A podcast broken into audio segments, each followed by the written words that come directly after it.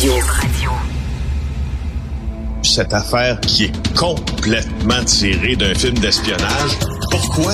C'est vraiment intéressant? On peut pas dire l'inverse. Donc, la drogue, c'est donc. Un journaliste d'enquête, pas comme les autres. Félix Séguin. Oh Félix, que j'ai hâte de voir JE ce soir parce que j'ai vu la publicité passer. Alors écoute, tout un scoop, te rencontrer le cerveau de la fameuse évasion par hélicoptère et dans l'extrait qu'on voit dans l'annonce, le gars il dit hey, c'est un plan de marde en riant. Oui, oui, oui, oui, oui, c'est ce qu'il dit effectivement. Hein. Écoute, euh, tu l'as bien cité, ce sont les paroles qu'il prononce. Steven Marchisio, son nom. Marchisio euh, est euh, ce jeune homme qui a été instrumentalisé, oui, mais euh, instrumentalisé de son plein gré, on pourrait dire, par le criminel d'envergure Benjamin Hudon Barbeau il y a dix ans pour commettre l'un des crimes les plus spectaculaires jamais vus dans l'histoire carcérale de la province, c'est-à-dire une évasion par hélicoptère de la prison de Saint-Jérôme. Ça s'était jamais vu, Richard.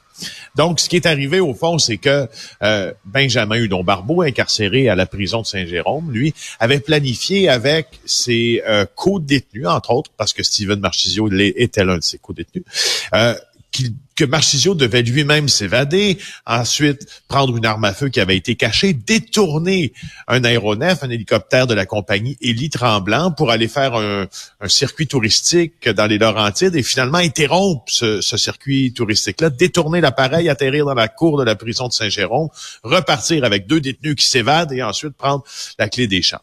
C'est un peu ce qui s'est passé, mais pas tout à fait selon ce plan-là. Euh, ils ont eu des problèmes dans le plan. Alors, euh, je vais te, je vais te faire entendre d'abord l'extrait de Marchisio qui nous détaille son rôle dans l'opération. Puis si tu veux, après ça, on va revenir parce qu'il y a des éléments de nouvelles là-dedans. Il y a des éléments en termes de, de journalisme qui sont importants, puis de, de, de, de reddition de comptes au public qui sont très importants à mentionner. Le voici. La date de l'évasion est fixée au 17 mars 2013. Steven Marchisio doit trouver un moyen de sortir plus tôt de prison pour être en mesure d'exécuter le rôle qu'on lui a confié. Donc toi, pour sortir de prison, pour être capable d'exécuter le plan, faut que tu inventes un grave problème de consommation. C'est ça, coûte que coûte. Un juge lui donne la permission de quitter la prison de Saint-Jérôme pour la maison de thérapie Mélaric de La Chute, il n'y restera que quelques heures avant de prendre la fuite. C'est lui qui est chargé de détourner l'hélicoptère. Moi, dans le fond, euh, j'étais comme euh, considéré comme euh, le gunman dans l'histoire. Moi, c'était plus celui qui tenait le gun, puis qui était comme chargé de faire certaines affaires. certaines affaires certaines affaires comme détourner un hélicoptère pour essayer d'atterrir dans une cour de prison. Hey Richard, on a trouvé 200 balles chez les suspects dans l'hélicoptère, dans des sacs à bandoulière.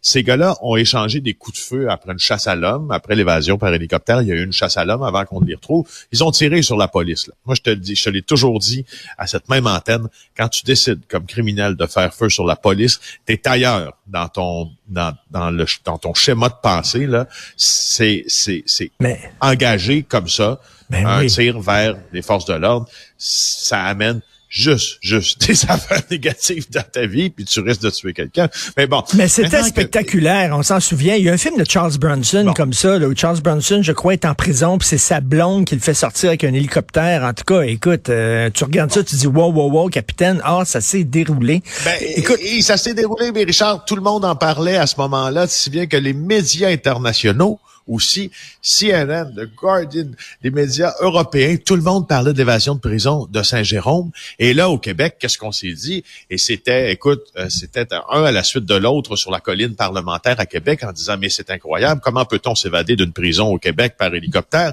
Faisons quelque chose. Et, euh, ben, c'est quoi? Un an plus tard, seconde évasion par hélicoptère, cette fois à Orsainville, en banlieue de Québec. Rebelote. Alors, tout le monde passe au micro en disant, il faut faire quelque chose. Ça n'a pas d'allure. La ministre et vice-première ministre, ministre de la Sécurité publique à l'époque, Lise dit, on fera des cours grillagés pour permettre aux, euh, euh, pour en fait pour interdire ou disons euh, rendre la tâche plus difficile à ceux qui veulent s'évader par hélicoptère, on met des grillages au-dessus des cours. Et aujourd'hui, c'est là-dessus qu'on se penche. Mais ça n'a pas été fait. Qu'est-ce qui a été fait? Ben non. Il y a, il y a moins de Pas été 15 des cours de prison du Québec euh, qui sont grillagés. Sur, puis donc, tu sais, les promesses de l'époque, aujourd'hui, qu'est-ce qu'on en fait? Ben, pas grand-chose. Alors, euh, c'est pour ça qu'on aussi, on parlait, on, on, prend cet événement-là pour parler de ça. Ben oui, et mais- mais très, très Écoute, disant euh, oui, oui, oui, mais non, non, non. Tu sais à quel point j'aime ça, parler de shop, de coulisses, euh, le travail de journaliste. Co- Comment tu l'as, comment tu as réussi à le convaincre de parler? Parce que qu'est-ce qu'il a gagné, En fait- gars-là, à raconter son histoire? Rien. Rien. C'est que souvent ça arrive dans ces euh, dans quand tu quand tu es dans des histoires comme ça que euh, les gens qui te, te contactent poursuivent un autre but. euh, que le but qui, qui, qui- que, que, que- toi tu poursuis. Ouais. Ça arrive très, très souvent. Marchisio voulait dénoncer ses conditions de détention parce que Marchisio a de graves problèmes psychologiques. Ça, c'est tout à fait documenté.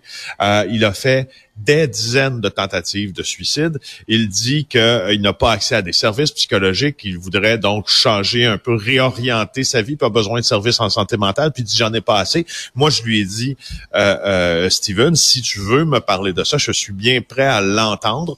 Mais moi, ce dont je veux parler, c'est de l'évasion par Donc, donc, écoute, ne- donc, c'est un, peu ça. lui, il voulait se servir de toi, et toi, tu as dit, regarde, euh, ça va être, euh, ça va être ces deux sens. C'est ça. Tu Ben oui, quelque moi, chose, puis euh, je vais te donner quelque chose. Ben c'est ça. Ben c'est comme ça la shop, ça fonctionne. Ben oui. Souvent quelqu'un t'appelle en disant Hey, moi je veux dire ça, ben j'ai dit moi ça donne mal parce que moi c'est pas ça que je veux raconter comme histoire. Par contre, je, je- je- si ton histoire est d'intérêt public, on, on peut en, raconter effectivement une partie. Si moi je peux raconter aussi celle que je veux, tu sais, chacun fait un pas, euh, tu sais, vers la négo- dans la négociation, puis on se ramasse finalement avec ce reportage là. Ben, très hâte de voir ça ce soir. Il va nous raconter son plan de marde de comédie. Euh, beaucoup de réactions euh, fait après le scoop de ta collègue euh, Sarah Maud. Hey, Euh, écoute, sur les postes de police euh, chinois, on apprend que ça a l'air que Justin Trudeau connaissait l'existence de ces postes-là depuis des mois. Justement, puis tu sais, il y a une chose que je veux souligner. euh, tu sais, c'était une question de temps, disent les principaux observateurs, avant qu'on trouve des postes de police chinois au Québec.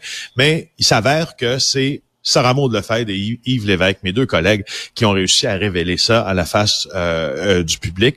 Et ça, je dois encore pour une seconde fois saluer leur travail de journaliste parce que euh, toute la planète en a parlé hier de cette Oui. nouvelle-là. C'est hyper difficile faire ce qu'ils font, ce que Sarah Maud fait particulièrement, c'est-à-dire suivre les activités des espions, puis suivre les activités en matière de sécurité nationale. J'encourage ceux qui ont des informations en ce sens-là, d'ailleurs, à la contacter, parce que c'est un beat, comme on dit dans le milieu, qui est pas facile à apprendre.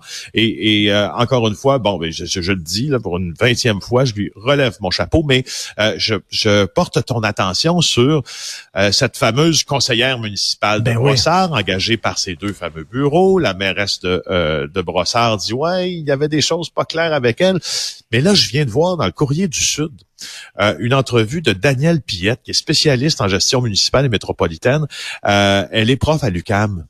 Et elle dit, et ça me, ça, me- franchement, je pense que ça mérite de citer au texte ce qu'elle dit à propos de ces fameux bureaux ou postes de police ou, si tu veux, organismes pour aider la famille chinoise. Elle dit, mes étudiants m'en parlent depuis plusieurs années et plusieurs en souffrent. Ah, oui. Donc, oui, oui, et plusieurs en souffrent et elle, elle redit, on leur demande de se surveiller les uns les autres afin de savoir qui parle contre le régime communiste chinois. On fait pression sur les familles. On veut éviter qu'ils s'affranchissent du groupe. C'est ce qu'elle soutient. Elle a donc une connaissance directe par ses étudiants euh, des, des sévices, entre guillemets, si toutefois on peut classer ça dans la dans la catégorie des sévices que euh, euh, les ressortissants chinois euh, Et, et- Euh, c'est la même chose, j'imagine, aussi dans la communauté iranienne. Les gens qui osent critiquer le régime iranien ici, les Iraniens qui sont établis au Québec doivent être aussi très surveillés. C'est un peu la même chose. Donc, écoute, tout un scoop de Sarah Maud Lefebvre et Yves Lévesque qui fait beaucoup jaser. D'ailleurs, la mairesse demande euh, qu'elle se retire, la conseillère municipale. Bon week-end, on écoute j'espère. JF ce soir. Ben oui, on oui, se reparle lundi. Salut.